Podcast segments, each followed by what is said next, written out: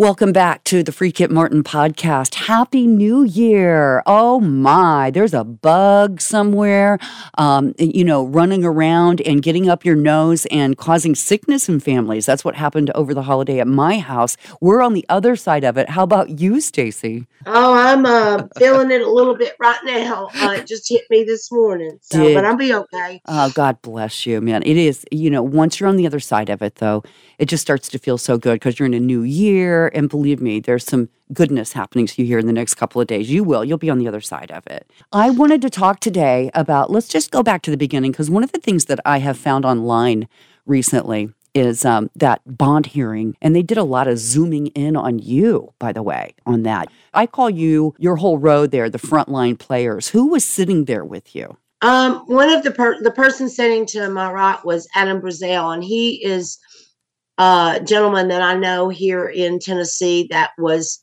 wrongfully convicted he spent 12 years in prison for a murder he did not commit. It was a case of misidentification. And so I asked him, I had just not even met him yet, and called him and asked him for his help, for some guidance. And he said, well, I don't really know you and I really don't know Kit, but I'll go with you to this. I need to judge for myself.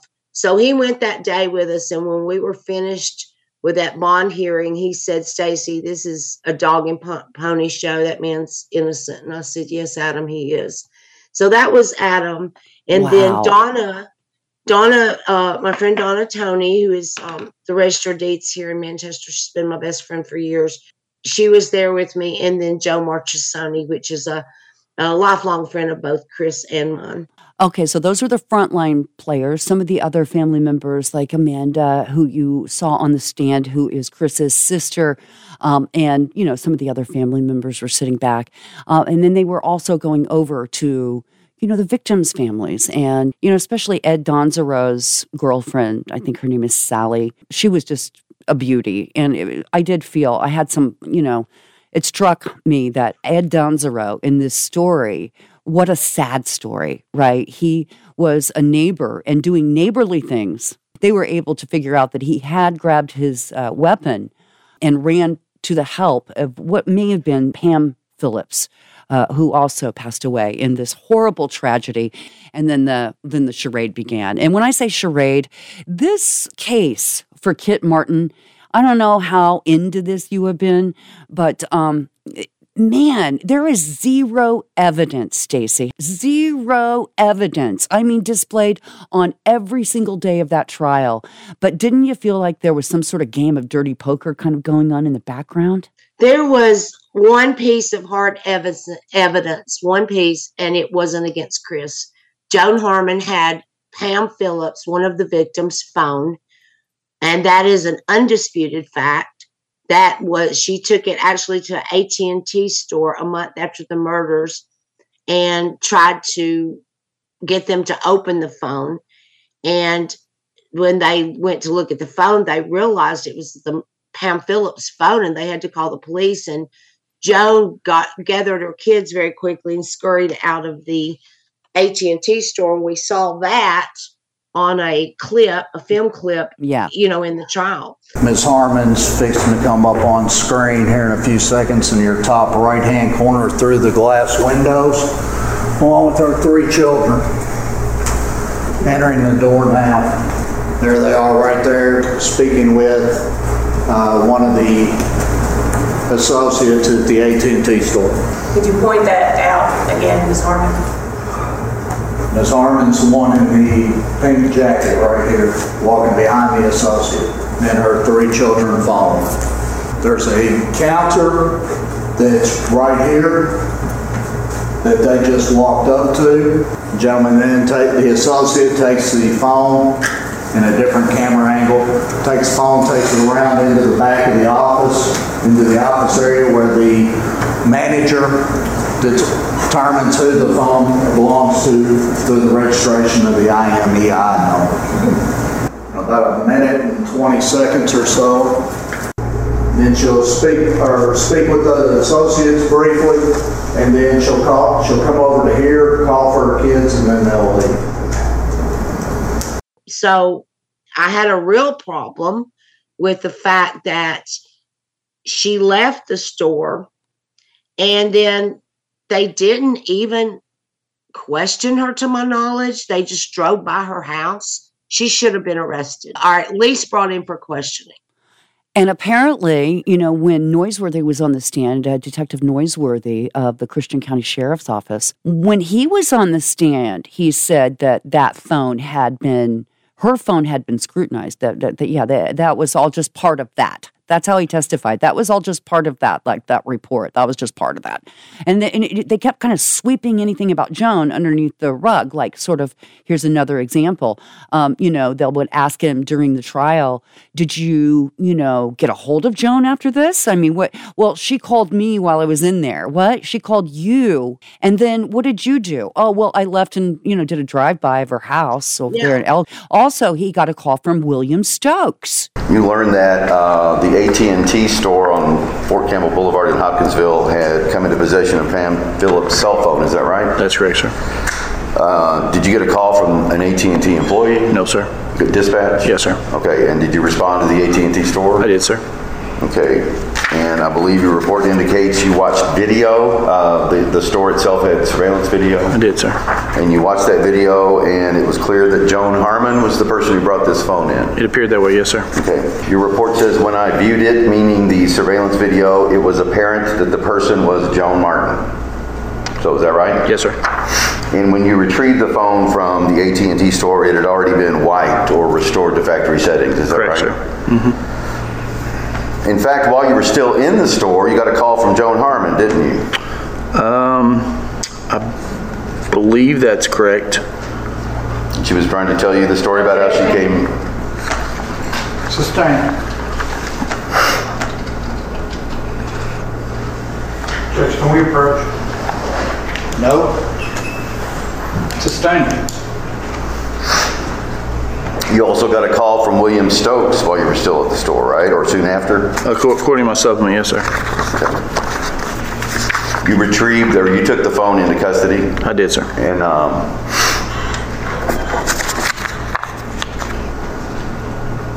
has that been sent on to electronic crimes or wherever you sent the other phone? It was part of all that, yes, sir. Okay. Actually, I did read later. William Stokes had tried to call him, and he missed the call, and he tried to call him back, and they never made contact. That's what finally came out about that. I didn't realize that until I read it somewhere later. So we don't know why William Stokes was calling him. You were talking about the evidence or lack thereof. The only thing that was turned in as evidence against Chris, which wasn't evidence, was the family of Cal and Pam Phillips turned in some discs that were from a prior court-martial that are questionable, whether they even belonged to Kit Martin. Someone was helping clean up and found like a spent 22 casing, which never was matched to anything. There was a 45 casing that was found on the porch, I believe, 5 months after the murders, after we have learned from our tip line that 32 people from the Christian County Sheriff's Department and also combined, I think, with the state police, but there were 32 people at Cal and Pam's house investigating, and they supposedly missed this 45 caliber shell casing, which, by the way, when it was found, quote unquote, found 5 months after the murders, was still bright and shiny brass and wasn't corroded, didn't appear to be fire. I mean, there was nothing wrong with, the casing could not have sat out in the weather that long, in my opinion. Right. And in the opinion of Court TV, let's take a listen to what Julie had to say when she interviewed you a couple of months ago. Tell you what has bothered me, Stacey, about the trial, because as you know, at Court TV, we don't have a horse in the race. So I call balls and strikes when I sit and give kind of like the color commentary and the play-by-play commentary, just like in a ball game with the trials. And we explain things that are happening that pertain to evidentiary matters. We assess witnesses, their credibility, believability. The brass was what I couldn't get past. So To take everybody back, the facts were that investigators processed that porch and found nothing. Several detectives all over the porch found not a single thing. Your husband's a military man. I would imagine that he probably does a lot of shooting in his backyard. If I remember correctly, there was a lot of testimony, you know, and if you just leave your brass laying out there, it's going to get, you know, worn and tarnished, all that. So if that spent cartridge casing was on that porch for all that time in the weather, it would get tarnished. This was a shiny new spent casing that was uncovered, you know, by somebody connected to one of the victims. And correct me if I'm wrong, but wasn't it placed in the hands of somebody who serves in government? I can speak to what you first said, and I'm not a ballistics person. I'm not an attorney, so I don't want to speak out of turn. But yes, to answer one question, Kit often shot behind his house, and also there was a range behind the victim's house, which they had fired weapons before. As you mentioned, it was shiny, and if the story was the way that they told it, the shell casing had been out for, what, 5 months? Right. And like you said, it was shiny. And I think there's some other things that will come out from that. But again, I can't address that at this moment. Sure. I can tell you that maybe what you don't know is that an American hero who fought 30 years for your freedom, my freedom, all these people's freedom, is sitting behind bars, and he's an innocent man. They knew, absolutely knew, that they didn't have a case, had nothing on him because there was nothing to have. They offered him 5 to 13-year plea bargain. And because of his integrity, he said, no, I didn't do this. I'm innocent. And he is innocent. Wow. That's interesting to note that they offered him a plea agreement that he rejected, because at that time, and still, he's consistently maintained his innocence. So yesterday I did have the pleasure to visit with Kit, and I just want to come right out here and say that when I got to the prison, to my surprise, there was some ammunition in my glove compartment that I had never seen in my life. Some what?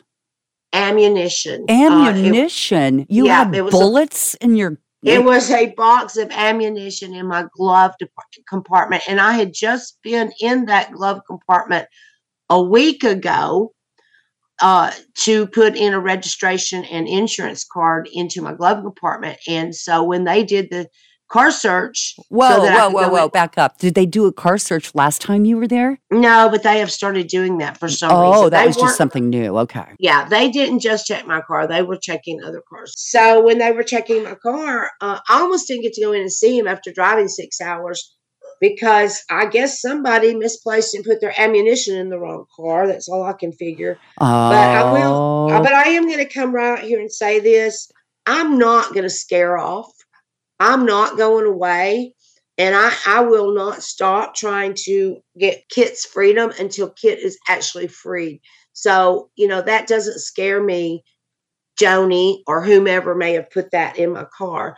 But this box of ammunition, I absolutely had never seen in my life. So let's just talk about Scott Smith for a second. Do you feel like, Stacey, I mean, in your opinion, do you feel like he lied to the grand jury? He 100% lied to the grand jury. I don't feel like it. He did. The Cellbrite phone records will show that he lied. He testified that Kit's phone and the victim, Pam Phillips' phone, had traveled in the same direction, implying that Kit had Pam's phone. Absolutely not true. One went south and one went west, I believe. Right. Isn't that what they said? Yes. And totally different directions. And actually, Pam Phillips' phone went from Pembroke to Elkton, which is east, not west. It was actually east. Yeah. Go ahead. And then to Russellville. Yes. And then to the direction of Russellville, back to Elkton. And then at midnight on the night of the 19th, when the investigations were going on, it went back to Pembroke. Isn't that something? And they're saying that Kit had that phone. Weren't they sitting right there? Well, You know, I saw in one of the jurors' statement in EmilioCorsetti.com, you can look this up there. He's doing a book that will come out, we're hoping, in the spring. It's called I Will Ruin You, paraphrasing. Yes. I will ruin you. I'll ruin your military career. I'll ruin everything about you if you divorce me. Joni was not going to get a divorce from Kit. What she didn't know that Kit found out was that she was never married to him to begin with. So it's like sands through the hourglass, and so are the days of Kit Martin's life. Unbelievable story, how all of this happened, how she took him to the court-martial. Everything you could blame a man for, she was putting it on him. I mean, everything. He absolutely. He took a Roman whip. He apparently took a Roman whip and beat EJ with it. A Roman whip, the very one that beat Jesus on the way to the cross. Are you kidding me? Are you kidding me? No, it's ridiculous. It's ridiculous. And back to this, the evidence, or Scott Smith, whether he was lying, there's no way that Kit Martin could have had the phone. The expert cell phone records show that. And, you know, even one of the jurors that Emilio, that's what, you know, where I was going with that, Emilio interviewed one of the jurors, and he said, well, he had a month. He could have put the phone in her yard. No, he did not have a month. Those cell phone records absolutely saw where the phone traveled, where it ended up, and it did not, it couldn't have been Kit Martin. It wasn't even in the direction of where Kit Martin's phone was. Right. He was gone to take Emma to horseback riding lessons over in Tennessee at Fort Campbell, somewhere in that area. And you know, here's Pam's phone off in Elkton, Kentucky. Yeah. So, you know, they, in my opinion, they decided who they were going to pin these murders on, and they made their story fit that scenario. And that he's a human being sitting behind bars and he's innocent. They just tried to make their story fit. And I don't know why that was so much easier than to actually investigate and find the real murderers who are out there running free today. That's right. So he did provide some false and very misleading information to the grand jury. And when he was called out on the stand, Lieutenant Smith, when he was called out on the stand in the trial, it got a little bit hairy. You testified before the grand jury in this case. Yes, sir, I did. And when you testified before the grand jury in this case, you didn't inform them that the DNA results from Mr. Martin came back negative. No, sir, I did not. You didn't inform them that there were no fingerprints? No, sir, I did not. But you did suggest that there was cell phone evidence that put him someplace that was incriminating in this case. Yes, sir, I did, along with the evidence involving the Glock 45 that was recovered from his safe and a shell casing matching up. But that wasn't what I asked you about. I said in front of the grand jury, you testified under oath that there was cell phone evidence that put him in an incriminating location, didn't you? I answered your question, yes, sir, I did. But today, you know that that information, that testimony was incorrect. That information come from a report that I had received from the FBI on not from the download, but from the telephone records from AT&T. Placing the phone in the area off of the position of the cell phone records. But today you know that information is incorrect. Today I know from new technology that's been developed and the phone has since been downloaded that the phone was not there, yes. But that testimony you gave before was in front of the grand jury under oath. It was prior to the information I have received now, yes. You didn't go back and fix it. Go back and fix what, sir? The fact that you got a charge and an indictment based on false information. I got an indictment based off of a firearm and a shell casing that was found at the scene and at Mr. Martin's home. And that isn't the only mistake that you made in this case, is it? No, sir, I'm human. I do make mistakes. In fact, you also, as you stated, collected arson evidence in this case. Yes, sir, I did. And that arson evidence could have been pivotal, couldn't it? Sir, the arson evidence is not a requirement for a proof of arson. It could have told us whether a flammable liquid, some chemical, was used in that car fire, right? It could have told us, but there was already flammable liquid there with it being a car, and the car operates off of gasoline. More importantly, it could have told us what it was. Possibly. And that's why we have the crime lab, right? We have them, yes, sir. We have them so that they can help you figure out what happened. Yes, sir.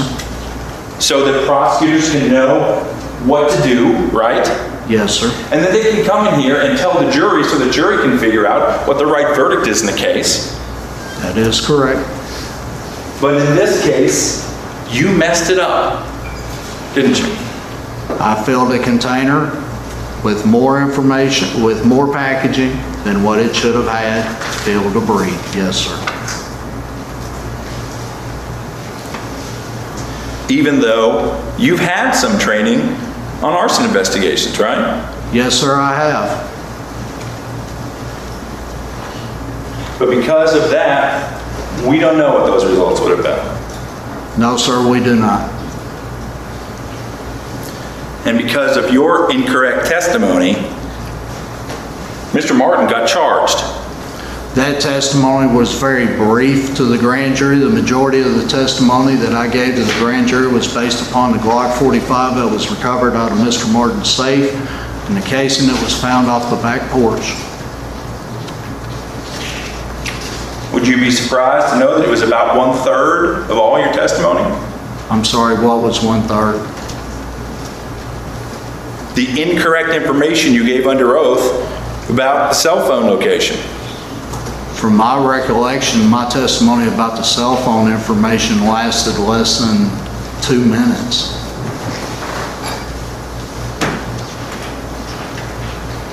Well, you got him charged, didn't you? I didn't charge anybody. I have no more questions.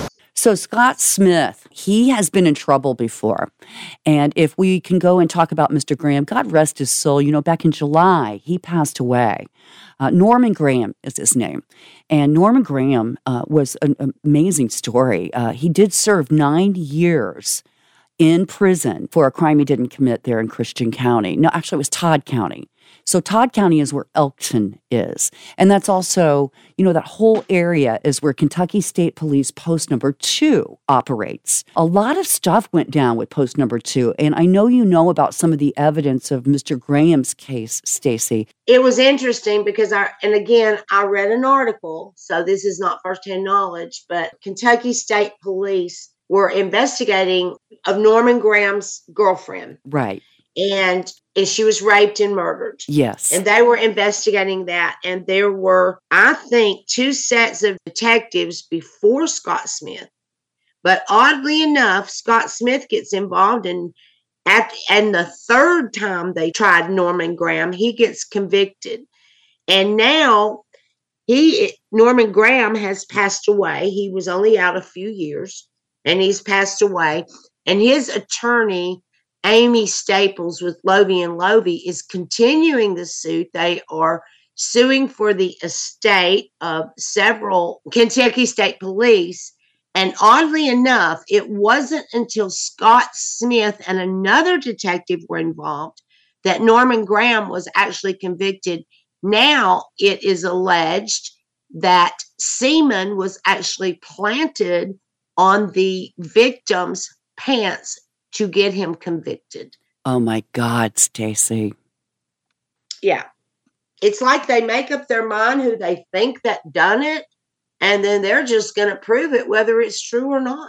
Well, let's just hope that the estate now of Norman Graham goes after him. And I know they were at one time. I mean, that estate was going after his entire estate, Scott Smith's entire estate, not to mention a few other names that we've heard throughout the process. You know, I've also heard the name Silphy. He is a man that passed away back in 2017, but Detective Silphy as well. I did confirm that with that attorney, and they are still pursuing the case. Fantastic. I mean, that might just change everything.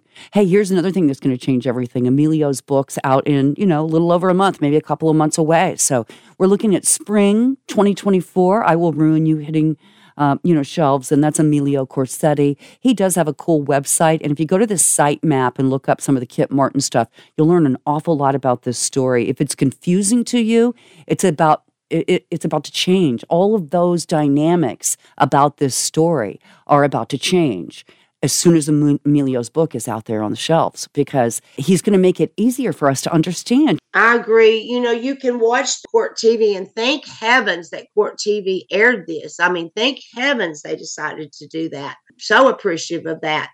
But even when you watch that, every time I go back to watch the Court TV segments, and you can watch that on Court TV on demand, and, you can watch each person's testimony separate. And I pick up something new every single time I watch that. But there was so much chaos and so many objections for the defense. And it was just really difficult if you didn't know the background to understand it. Yeah. And do you remember, oh my God, this is one of the parts of the trial that was just absolutely fascinating to me. But here's the defense up there getting ready to go over the cell phone data information with the prosecution's cell phone forensic guy, right? And he looks at the report that was given to the defense by the prosecution, looks at the report and says, I've never seen this before. Now, it was the wrong report. It was the wrong report that they had submitted to the defense, that the prosecution, these prosecution people, the attorney general's office got a huge black eye. They ended up looking like a bunch of bumbling idiots, They made the assertion that they had given that report to them on electronically, but why would you give one report electronically and another one on a piece of paper unless you absolutely were trying to confuse somebody? Right. When the defense had the cell phone expert on the stand, in the discovery, apparently they had the incorrect report. One was done in 2017 and one in 19, I believe. And that was where they were pulling the information off of, was it Kit's phone or was it Pam's phone? Both. We need both, obviously, because Joan had the phone. She had Pam's phone, and we know that. And they know we know that. And so it just became this convoluted, chaotic mess again. It was chaotic for both the prosecution and the defense. You know what I'm saying? Yes.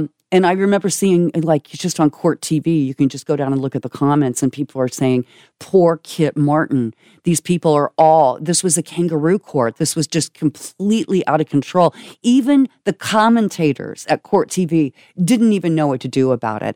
And so that kind of chaos got in the way, and then people were kind of scared off. They were like, oh, man, I just don't even want to get into it. It's just like, wow, sands through the hourglass. Sure, the whole world's against you, Kit Martin. That's what the kind of narrative becomes. How can anybody watch this trial or any part of it and remotely begin to think that his civil rights and constitutional rights, that there was nothing fair about that? No. 108, Crystal, 108 DNA samples, and nothing came back to him. Nothing. If you would like to tip us in any way, I don't mean monetarily either, if you would like to reach out to us and you have some information that could lead to the exoneration of Kit Martin, you can and will remain anonymous. We will protect our sources with all of our might. And those phone calls are starting to happen. The tip line's starting to ring, and we're pretty happy about that.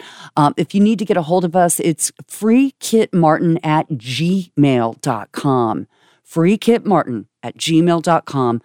Hit up Stacy or myself. We both check that on a daily basis and several times a day. So anything that you would like to, if you are local there in the Pembroke area, maybe you're over in Elkton, and you have some information for us that maybe you overheard Joni talking about. I would like to know if there's anybody that's listening to this podcast who was in the soda shop when Cal and Joni got into a fight. I heard that happen. Yes, and I want to also put my, some people may not want to put it in writing in an email. If you are welcome to call me at 931-273-9724. If I don't answer right away, send me a text and I'll call you back. Also, there's so many things to talk about here. First of all, I want to know how your visit went with Kit. Let's talk about that, because it's important that we reach out to him on a regular basis, and probably once a week. I was very surprised to get an email from him today, and he said that you had come to visit, and he was so excited to see you, and everything's going to be all right. And you know what he did? He thanked me for giving him and you and the family hope. That's what he thanked me for. I know. Isn't that so sweet? I mean, he called today. I guess you told him I had a cold or something. He called to check on me. And he was kind of, he said today's been a lazy day for him. He just kind of took a nap and was able to rest because things are kind of shut down there today. And, but he's just making the best of a bad situation, you know, the best he can do. He recently got a position as the dean of the chapel. Okay, we're talking about quote unquote triple homicide, and he's the one that's chosen as the dean of the chapel there. He must, it's unbelievable. Hey, unbelievable. I did put the bond hearing, by the way, up on our Facebook page. The Free Kit Martin podcast has a Facebook page, and we invite you to come on over. It's just a situation where you come over and like the page, and then you'll be updated when we have new episodes. We also put these on to, now a lot of elderly don't even know what a podcast is, and that's not even, you know, that's neither here nor there. It's just a different generation.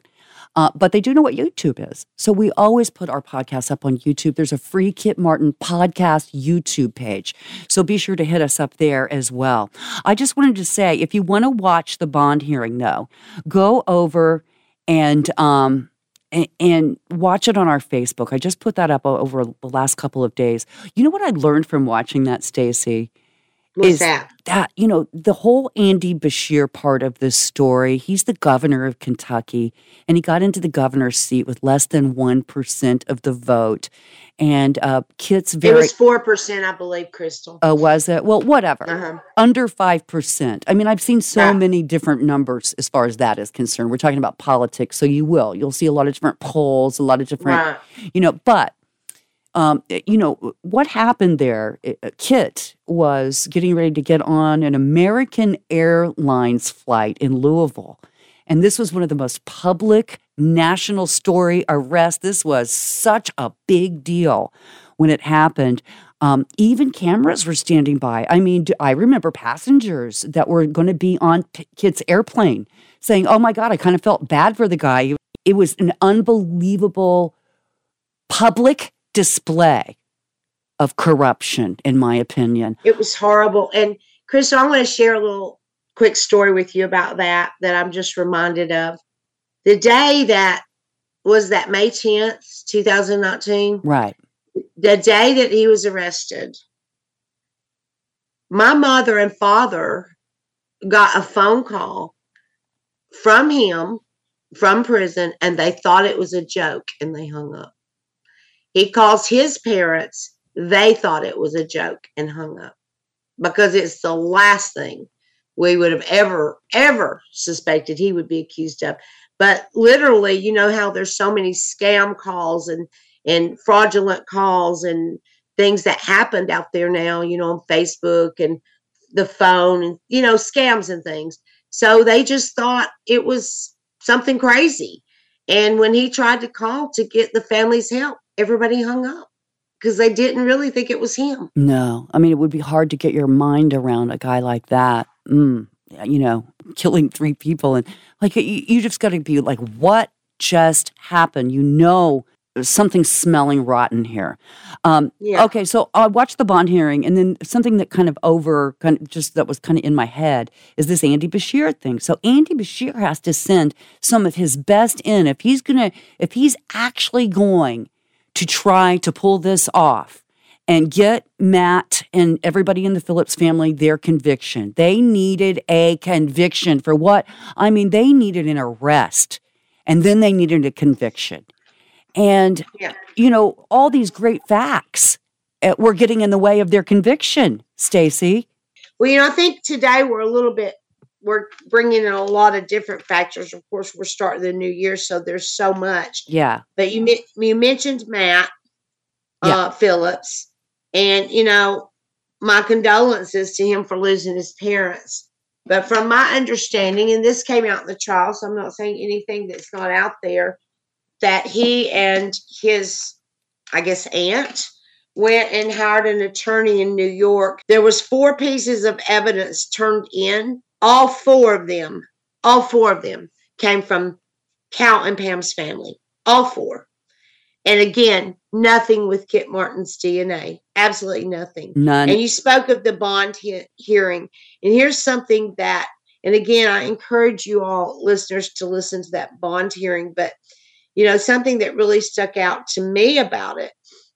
And in case you don't know, he was, in my opinion, given an unconstitutional amount for the bond. It was $3 million. And that wasn't 10% of $3 million. That was $3 million. So there was no way he was getting out. So I don't call that a constitutional bond. If you read our Constitution, it's supposed to be something that's reasonable. But they talked about the reason he was such a risk. They said he had aliases he had created. Guess what?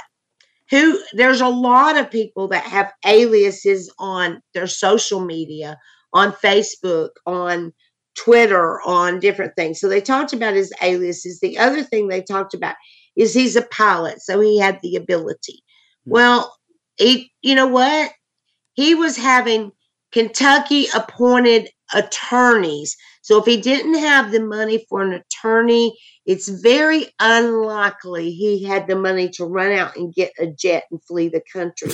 He had known that they were investigating him since 2015 because they were coming to North Carolina and taking hairs from his head and swabbing his mouth and trying to find anything to try to prove him guilty.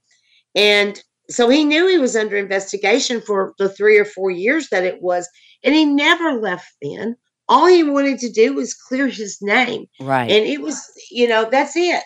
And it was a shock when he was not found innocent. And it is unbelievable. And think about that. A plea deal. What was it? 5 to 13 years they offered him just to admit it. Is that the going rate for a triple murder?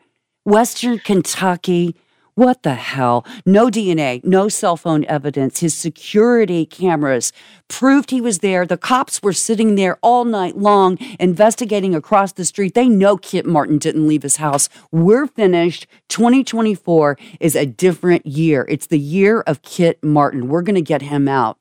You mark our words. Now, I'm probably going to offend some people when I say this right now, but because I know there was a jury of 12 people. But I think, number one, it was all over the place. The trial was all over the place. It was chaotic at best. It was hard to understand. The prosecution at least made up their fairy tale story that they told. And so at least the jury had something they could vaguely follow. It was very confusing. Even the Court TV commentators were saying that. So they had a story they could kind of follow. But to me, just the things that happened in that courtroom, like we had videotapes that were manipulated. That was shown by Olivia, one of the attorneys. And then the cell phone crap. Don't even get me started. As a matter of fact, we got to listen to some Jonathan Reeves before we get out of here. Jonathan Reeves, the defense cell expert. Is that the right way to do a report? Absolutely not. So if there was testimony from that report, and that testimony said that Mr. Martin's phone was outside of his home on the night of the 18th, Would that testimony have been accurate? No, there would be no way to determine if his phone was in his home or out of his home from that report. If there was testimony from somebody looking at that from the prosecution's expert report that said Mr. Martin's phone was on Rosetown Road, would that testimony have been accurate? Absolutely not. There was no method, no information available that could have pinpointed anybody's location to that degree of certainty. Once again, it's the information we have just shows that it was served by that one site, that one sector. That one site and sector we know covers a very large area, all of Pembroke and the outlying areas. And you just testified about this, but if someone had taken that erroneous report and had testified that... Objection, Your Honor. He's questioning the witness about someone else's statements to the grand jury. Overruled. If there had been testimony that the two phones were actually together on the 19th, would that testimony have been accurate? Absolutely not, and it would have actually been contradicted by the report. But all three of those claims were made under oath to the grand jury, weren't they, sir? Yes. Happy New Year to you, Stacy. Thank you so much for being my partner in crime. I can't wait to be at the gate with you when this man gets out of prison. Happy New Year to you as well, and to all of our listeners. And 2024, we hope, will be the year that we see that man walk out of that prison, and I cannot wait.